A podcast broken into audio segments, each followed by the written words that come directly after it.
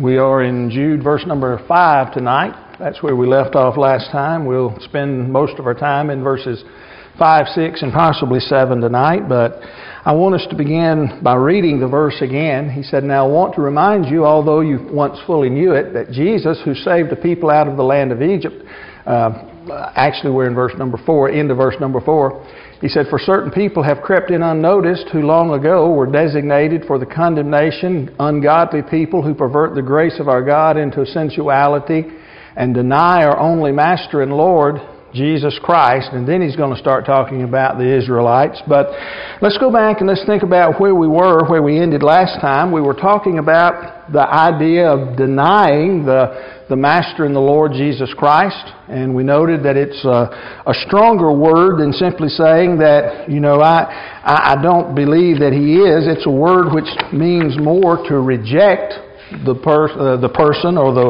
uh, the thing or whatever it might be that is being discussed. In this case, uh, the, the Master and the Lord.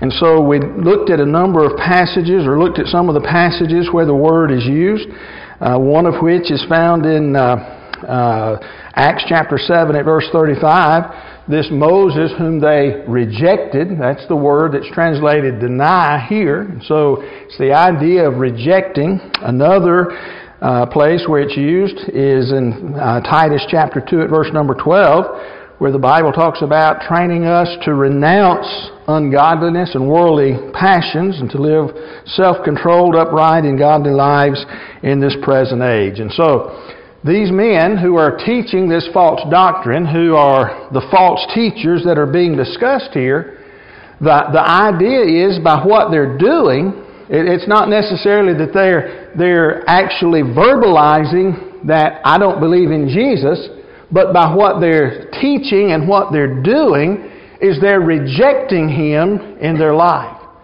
Now let's look at two other ver- words and let's talk about them uh, a little bit tonight.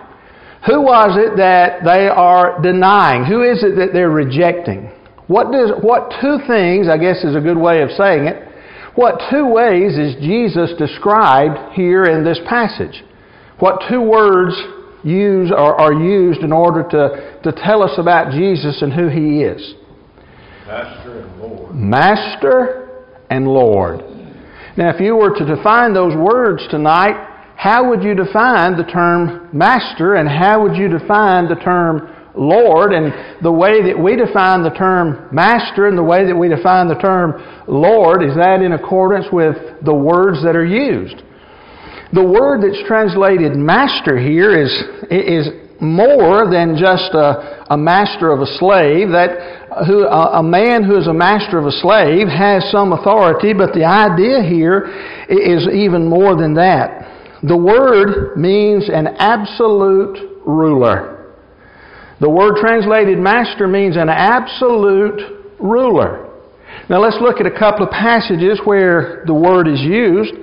Look at the book of Acts, chapter 4, at verse number 24. Acts chapter 4 at verse number 24. And I'm going to, I'm going to ask somebody to read this from uh, first the English Standard, if you have that, and then we're going to ask if you have the King James that you read that passage as well. Who has uh, Acts chapter 4, verse 24 in the English Standard translation? Anybody? And when they heard it, they lifted their voices together to God and said, Sovereign Lord, who made the heaven and the earth and the sea and everything in them? All right? One word is used there for the words that are translated sovereign Lord, and that's our word that's used in the book of, uh, of Jude. The English Standard translators translate it sovereign Lord. Now, somebody have it in the King James translation? Brother Bo, you got that one? Uh, verse uh, 24, Acts 4, verse 24.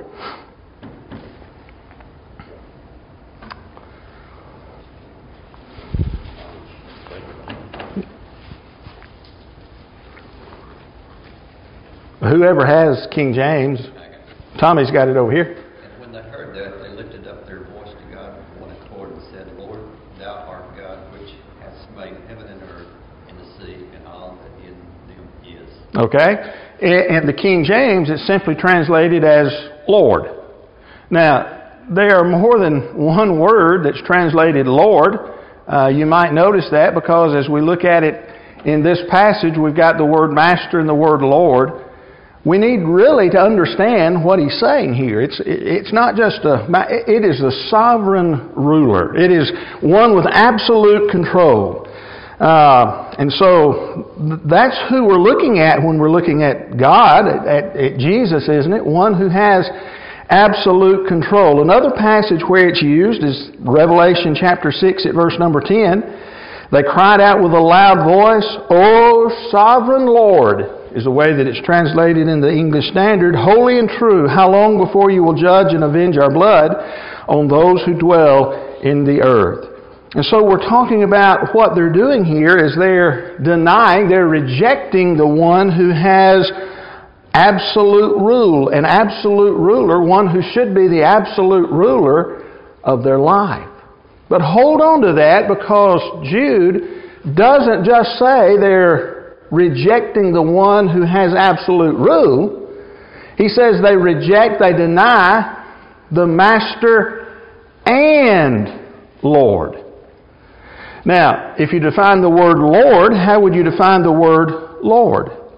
Well, it comes from the more common word that's translated Lord in the New Testament, the word kurios, which means a supreme authority or a controller, one who has control. Uh, to make it really confusing, the words are sometimes used by the translators inconsistently uh, when it comes to our English language. Go to the book of Matthew, chapter 6, at verse 24. Matthew chapter 6 at verse 24. You may even remember that one well enough to quote it. No man can serve two what? Two masters.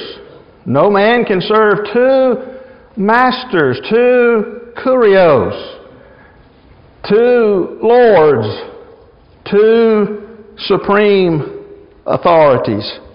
No man can serve two supreme authorities. Now, notice they translate that word there as master. And yet they translate the word here as Lord. And they translate the word master here in other places as Lord.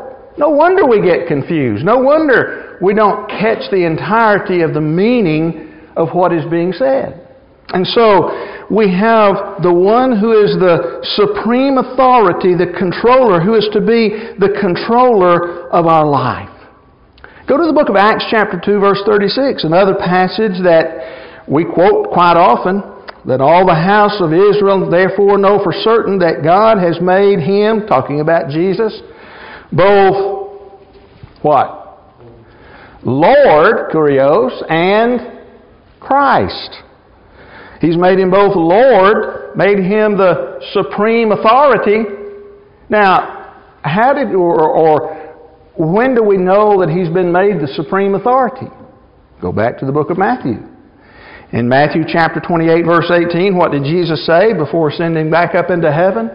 All depending again upon which translation you're reading from, power or all authority has been given to me. Where?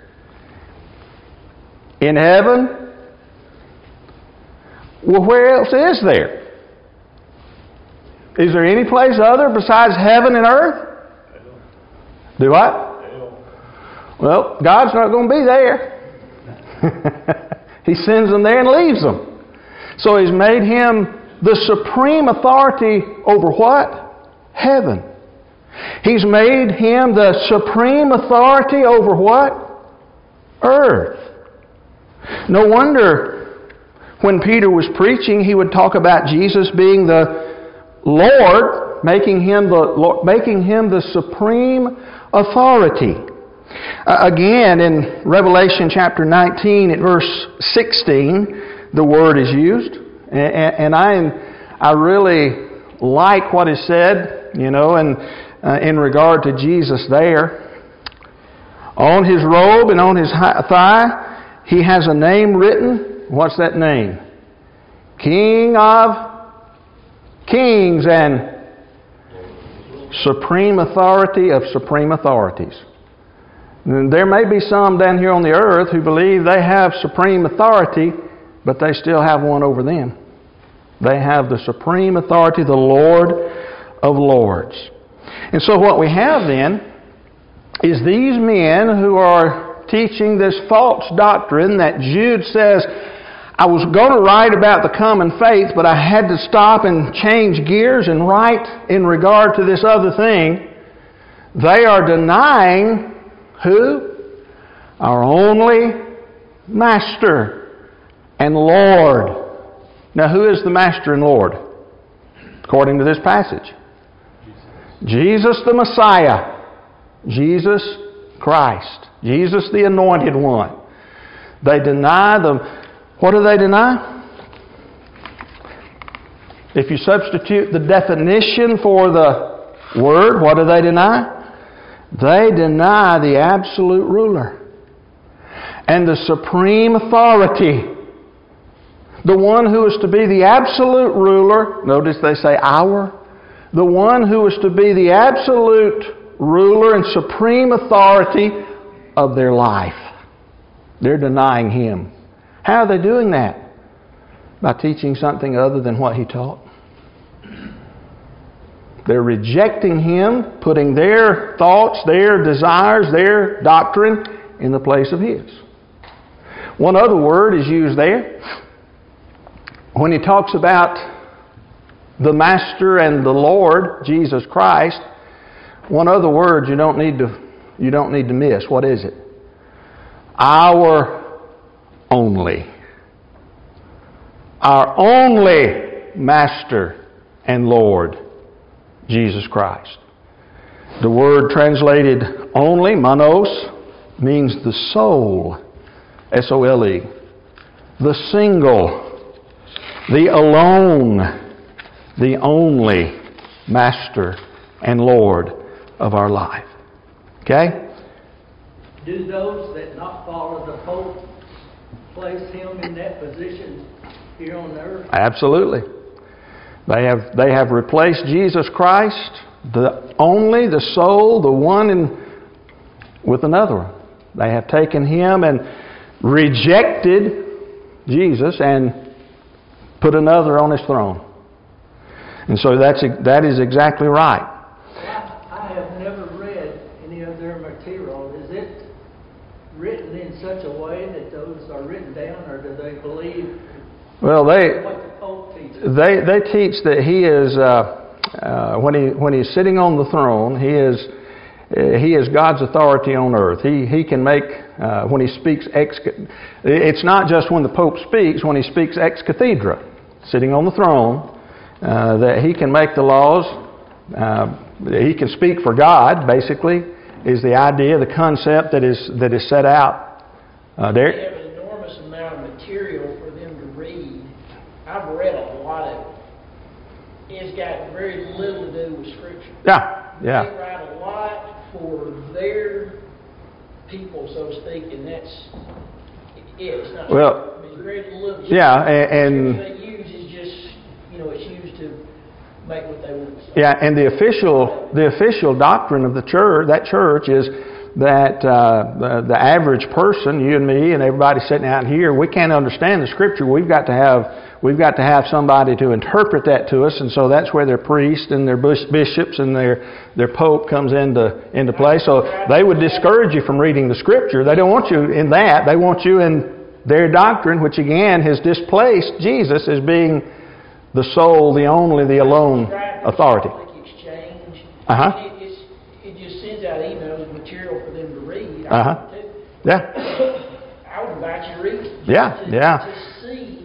If you have any, if you have any background in Scripture whatsoever, you you probably would be amazed at many of their writings and how secular and how far off from Scripture they truly truly are. How far off they have removed their only Master and Lord and replaced Him with another.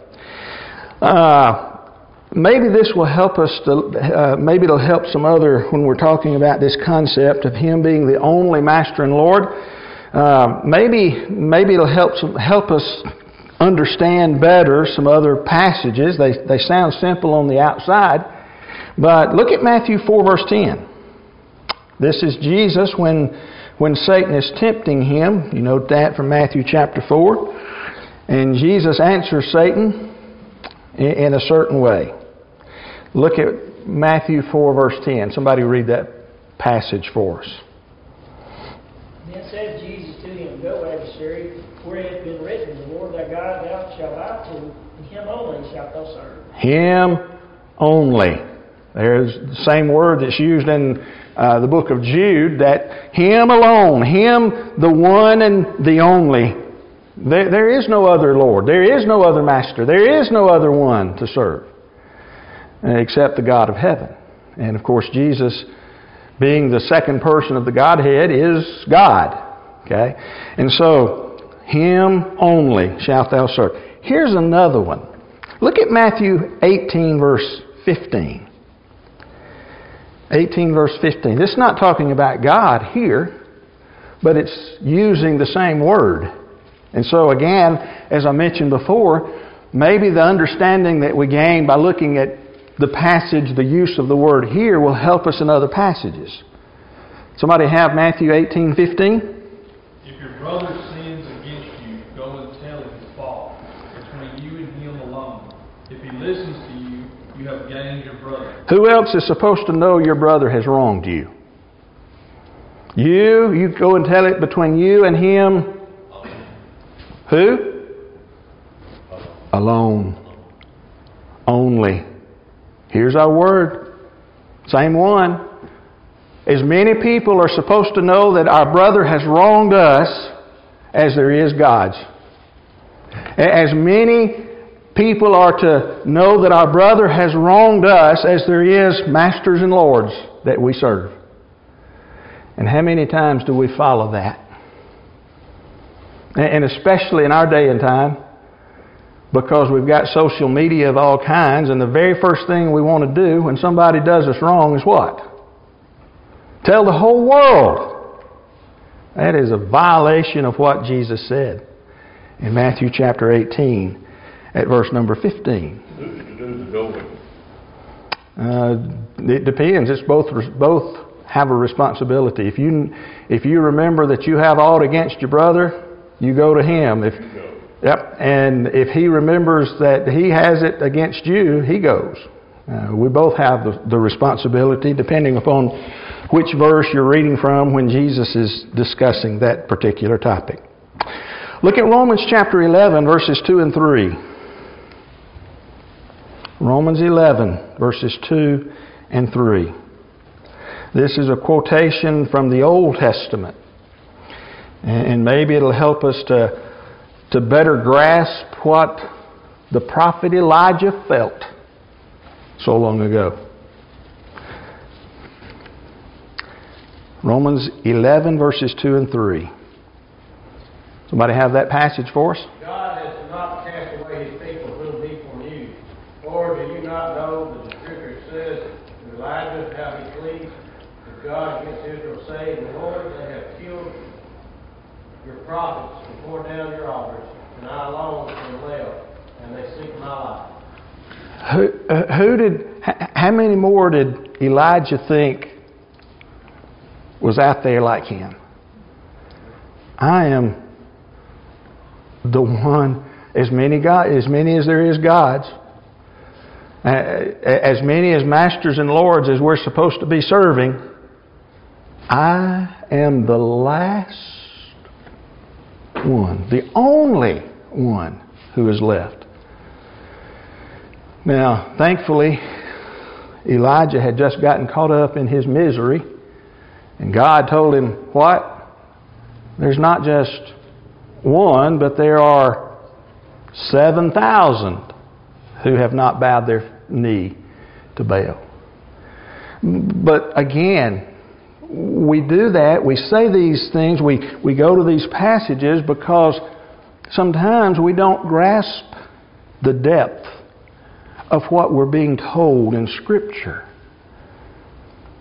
There is, there, there, there is one. There is no more. There is the alone ones that we are to serve the alone master, the only master, and the only Lord that we have is Jesus Christ. The only one who's to know that a brother has sinned against us is us and that brother. Him alone.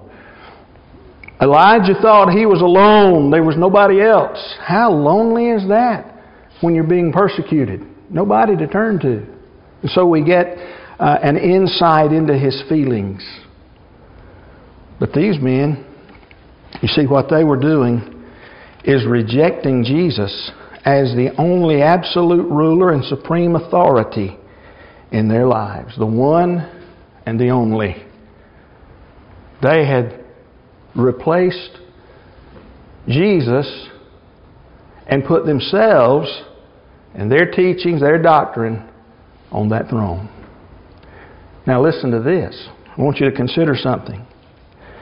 What about those people, not just, not just those who would follow after a pope, but what about those people that we talk to every day who would make a statement like this? I know what the Bible says, but. I know what the Bible says, but. You know, talk about baptism or uh, partaking of the Lord's Supper or, or singing or you know, as, a, in, uh, as opposed to mechanical instruments of music. I know what the Bible says, but what are you doing with the but? You're taking Jesus off the throne.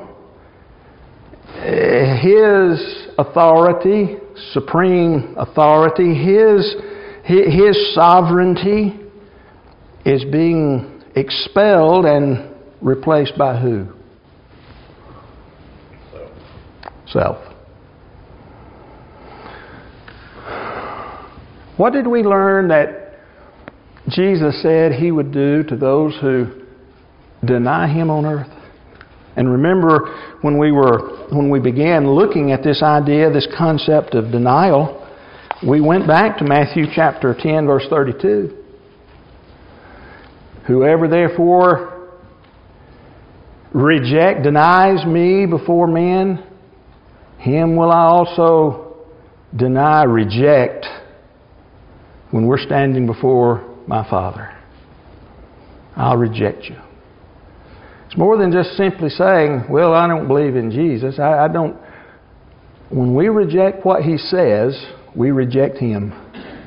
When we change what He says, we reject Him. We have become a denier of Him. Certain people snuck in the side door, crept in the, unnoticed, who long ago had been designated. God didn't pick them out by name. He just simply said, if you're going to be that kind of teacher, then you're going to suffer the consequences. They were designated for condemnation.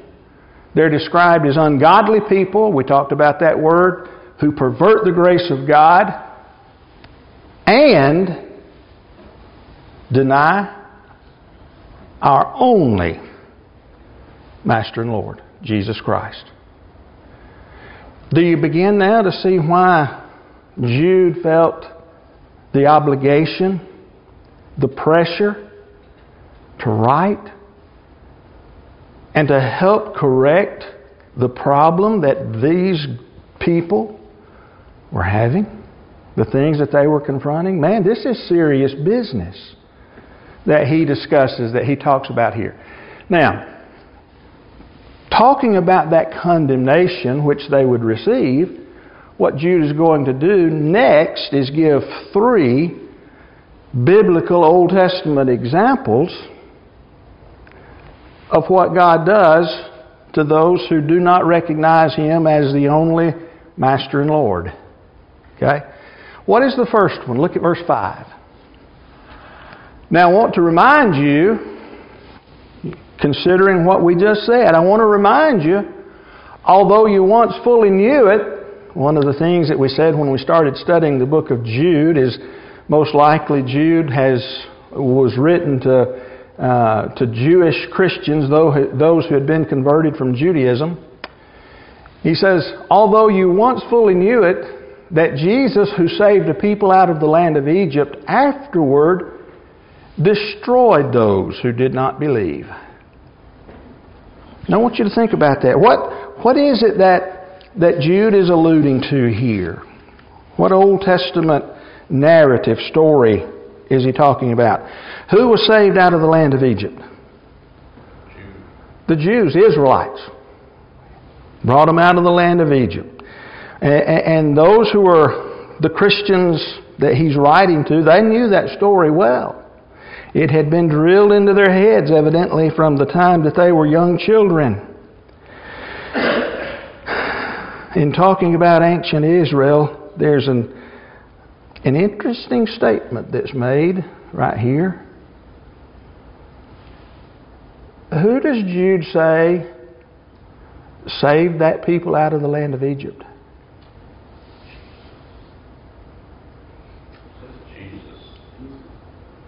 Jesus did. I didn't think he was born until a lot later than that. He's Master, Lord, and the Messiah. He Lord. He's also God. God. There's a lot that's said there. Again, making some comparisons. Does anybody have the King James? Tommy, you got King James there? Lord, the Lord saved the people out of Egypt. Eh, if you were to read from the American Standard, you'd find that the word Lord is used there, not the word Jesus, but there is a footnote in the American Standard translation which says many ancient manuscripts say Jesus. Jesus. Were those manuscripts wrong when they said Jesus saved the children of Israel out of Egyptian bondage? What does Paul say about it? Go to the book of, of uh, 1 Corinthians, chapter 10. 1 Corinthians, chapter 10. Somebody read verses 4 and 5. 1 Corinthians chapter 10 verses 4 and 5.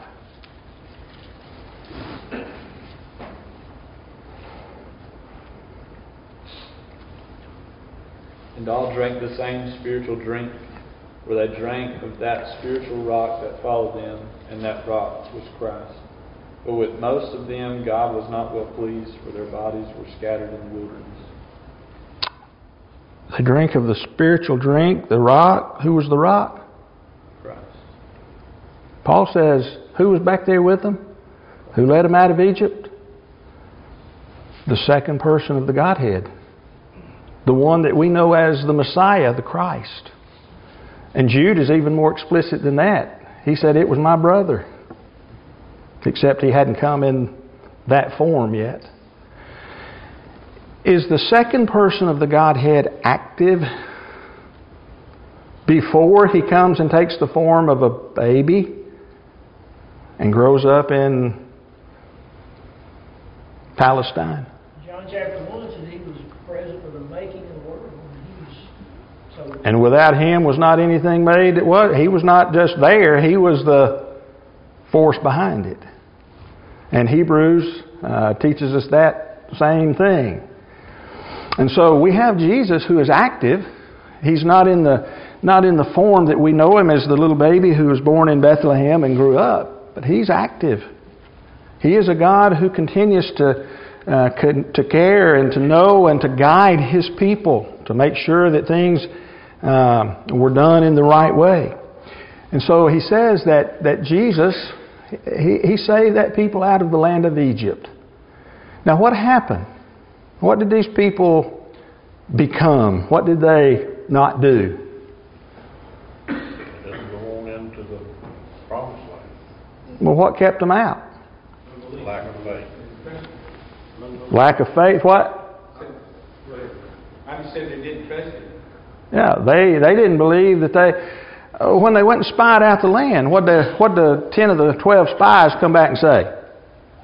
Why we can't do this. Them, them folks over there, they're huge. We can't beat them. Never mind, they just walked through not too awfully long before that. They had just walked through the middle of the Red Sea on dry ground and watched the entire army of Pharaoh decimated. And who did that? God did. Well, Jesus was the one who was there with them, who stood between them and, the, and, and, and Pharaoh's army in the pillar of fire, so forth. He's the one who's there. And, and so he says, I want to remind you.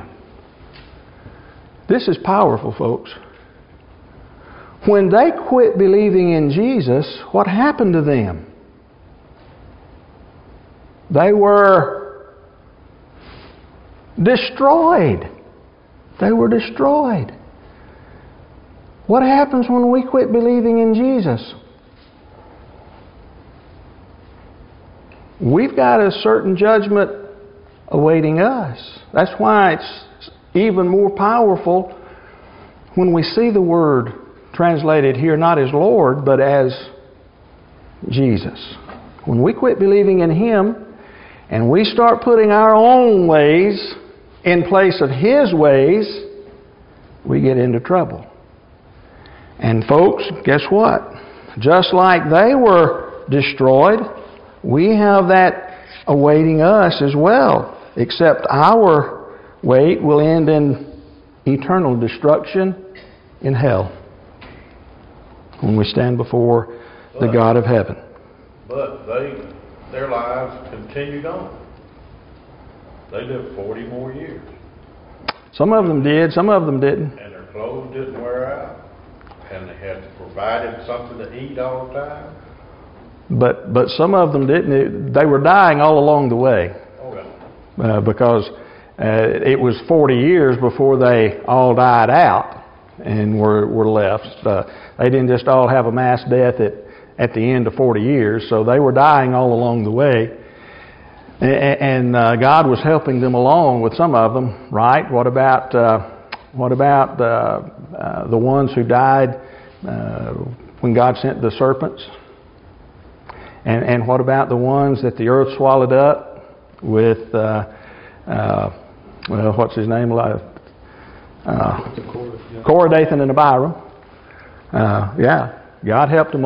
He helped them out the herd, if you will, with with all of those.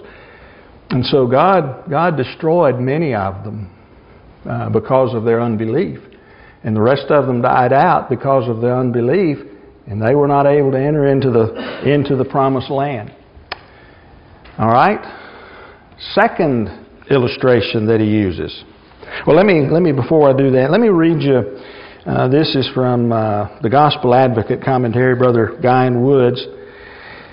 He says the implication is that if a half a million men were executed for violation of God's law through their disobedience, then these false teachers who were teaching in principle that for which these multitudes suffered death would not escape. He says they're just like them. All right, second illustration that he gives is found in verse number 6. Click me over there one, Larry. Verse number 6. and the angels who did not stay within their own position of authority but left their proper dwelling, he has kept in eternal chains under gloomy darkness until the judgment of the great day. Jude says, Now I'm telling you about the children of Israel. But let me also remind you about the angels. What did the angels not do? Two things they didn't do. What's the first? Number one, the angels did not stay within their own position of authority, is the way that it's translated in the English Standard Translation. How's it translated? Anybody have it right quick? King James Version? remains what mine says. Okay, your New King James. Kept First not estate. first estate. First estate, which kept not their first estate, King James Version. Uh, American Standard says they kept not their own principality. What are you saying? What is it that they didn't that they didn't keep? Well, the word that, that's translated here, position of authority, is a single word, which means first, corner, principality, principle, rule. Who do we wrestle against? Principalities and powers. But he says about the angels, they didn't keep their first arche. They didn't keep their first. Brother Wood said it's a term descriptive of an office or position, place of power. When God created the angels, He gave them something and He limited them to that. Whatever that office, whatever that principality, whatever that position of authority was, God gave it to them when He created them. And, what should we learn? They, what did they do? They didn't stay within it. So that means what? They went outside the. They, they, what did they do? They took upon themselves more authority than they were given. Now, wait a minute. If all authority was given to Christ in heaven and on earth in regard to our salvation, who has any right, who has any authority to change anything that he said? See the point that Jude is making to these men? You don't have the authority. They went outside their authority, and what happened to them? Well, they're punished by God. We're going to talk about the punishment more, uh, well, next week, looks like. We'll talk about their punishment more next week. But when they went outside their English standard, their position of authority, when they took more authority on themselves than they that God had given them, they're punished. What happens when men? See his point. What happens when these guys who come in and start teaching things other than what we've taught that are leading you astray, when they've taken themselves and made themselves the authority, what's going to happen to them? You see, that's the illustration that Jude is giving. So, first he talks about the children of Israel not believing, and then he begins talking about the angels. We'll continue talking about them next week. Uh, there's a lot of other interesting things that we'll talk about in regard to them. Uh, uh, said here in verse number six that we'll deal with next week. But uh, just remember that what Jude is doing is giving them three examples of people who are basically doing what these three examples, even though they might not equate them, they're basically doing what these have done in the past. Let me just ask you this why was the Old Testament written? For our learning. What do we learn? We learn how God, one thing, dealt with those who broke his law. All right, we got to quit.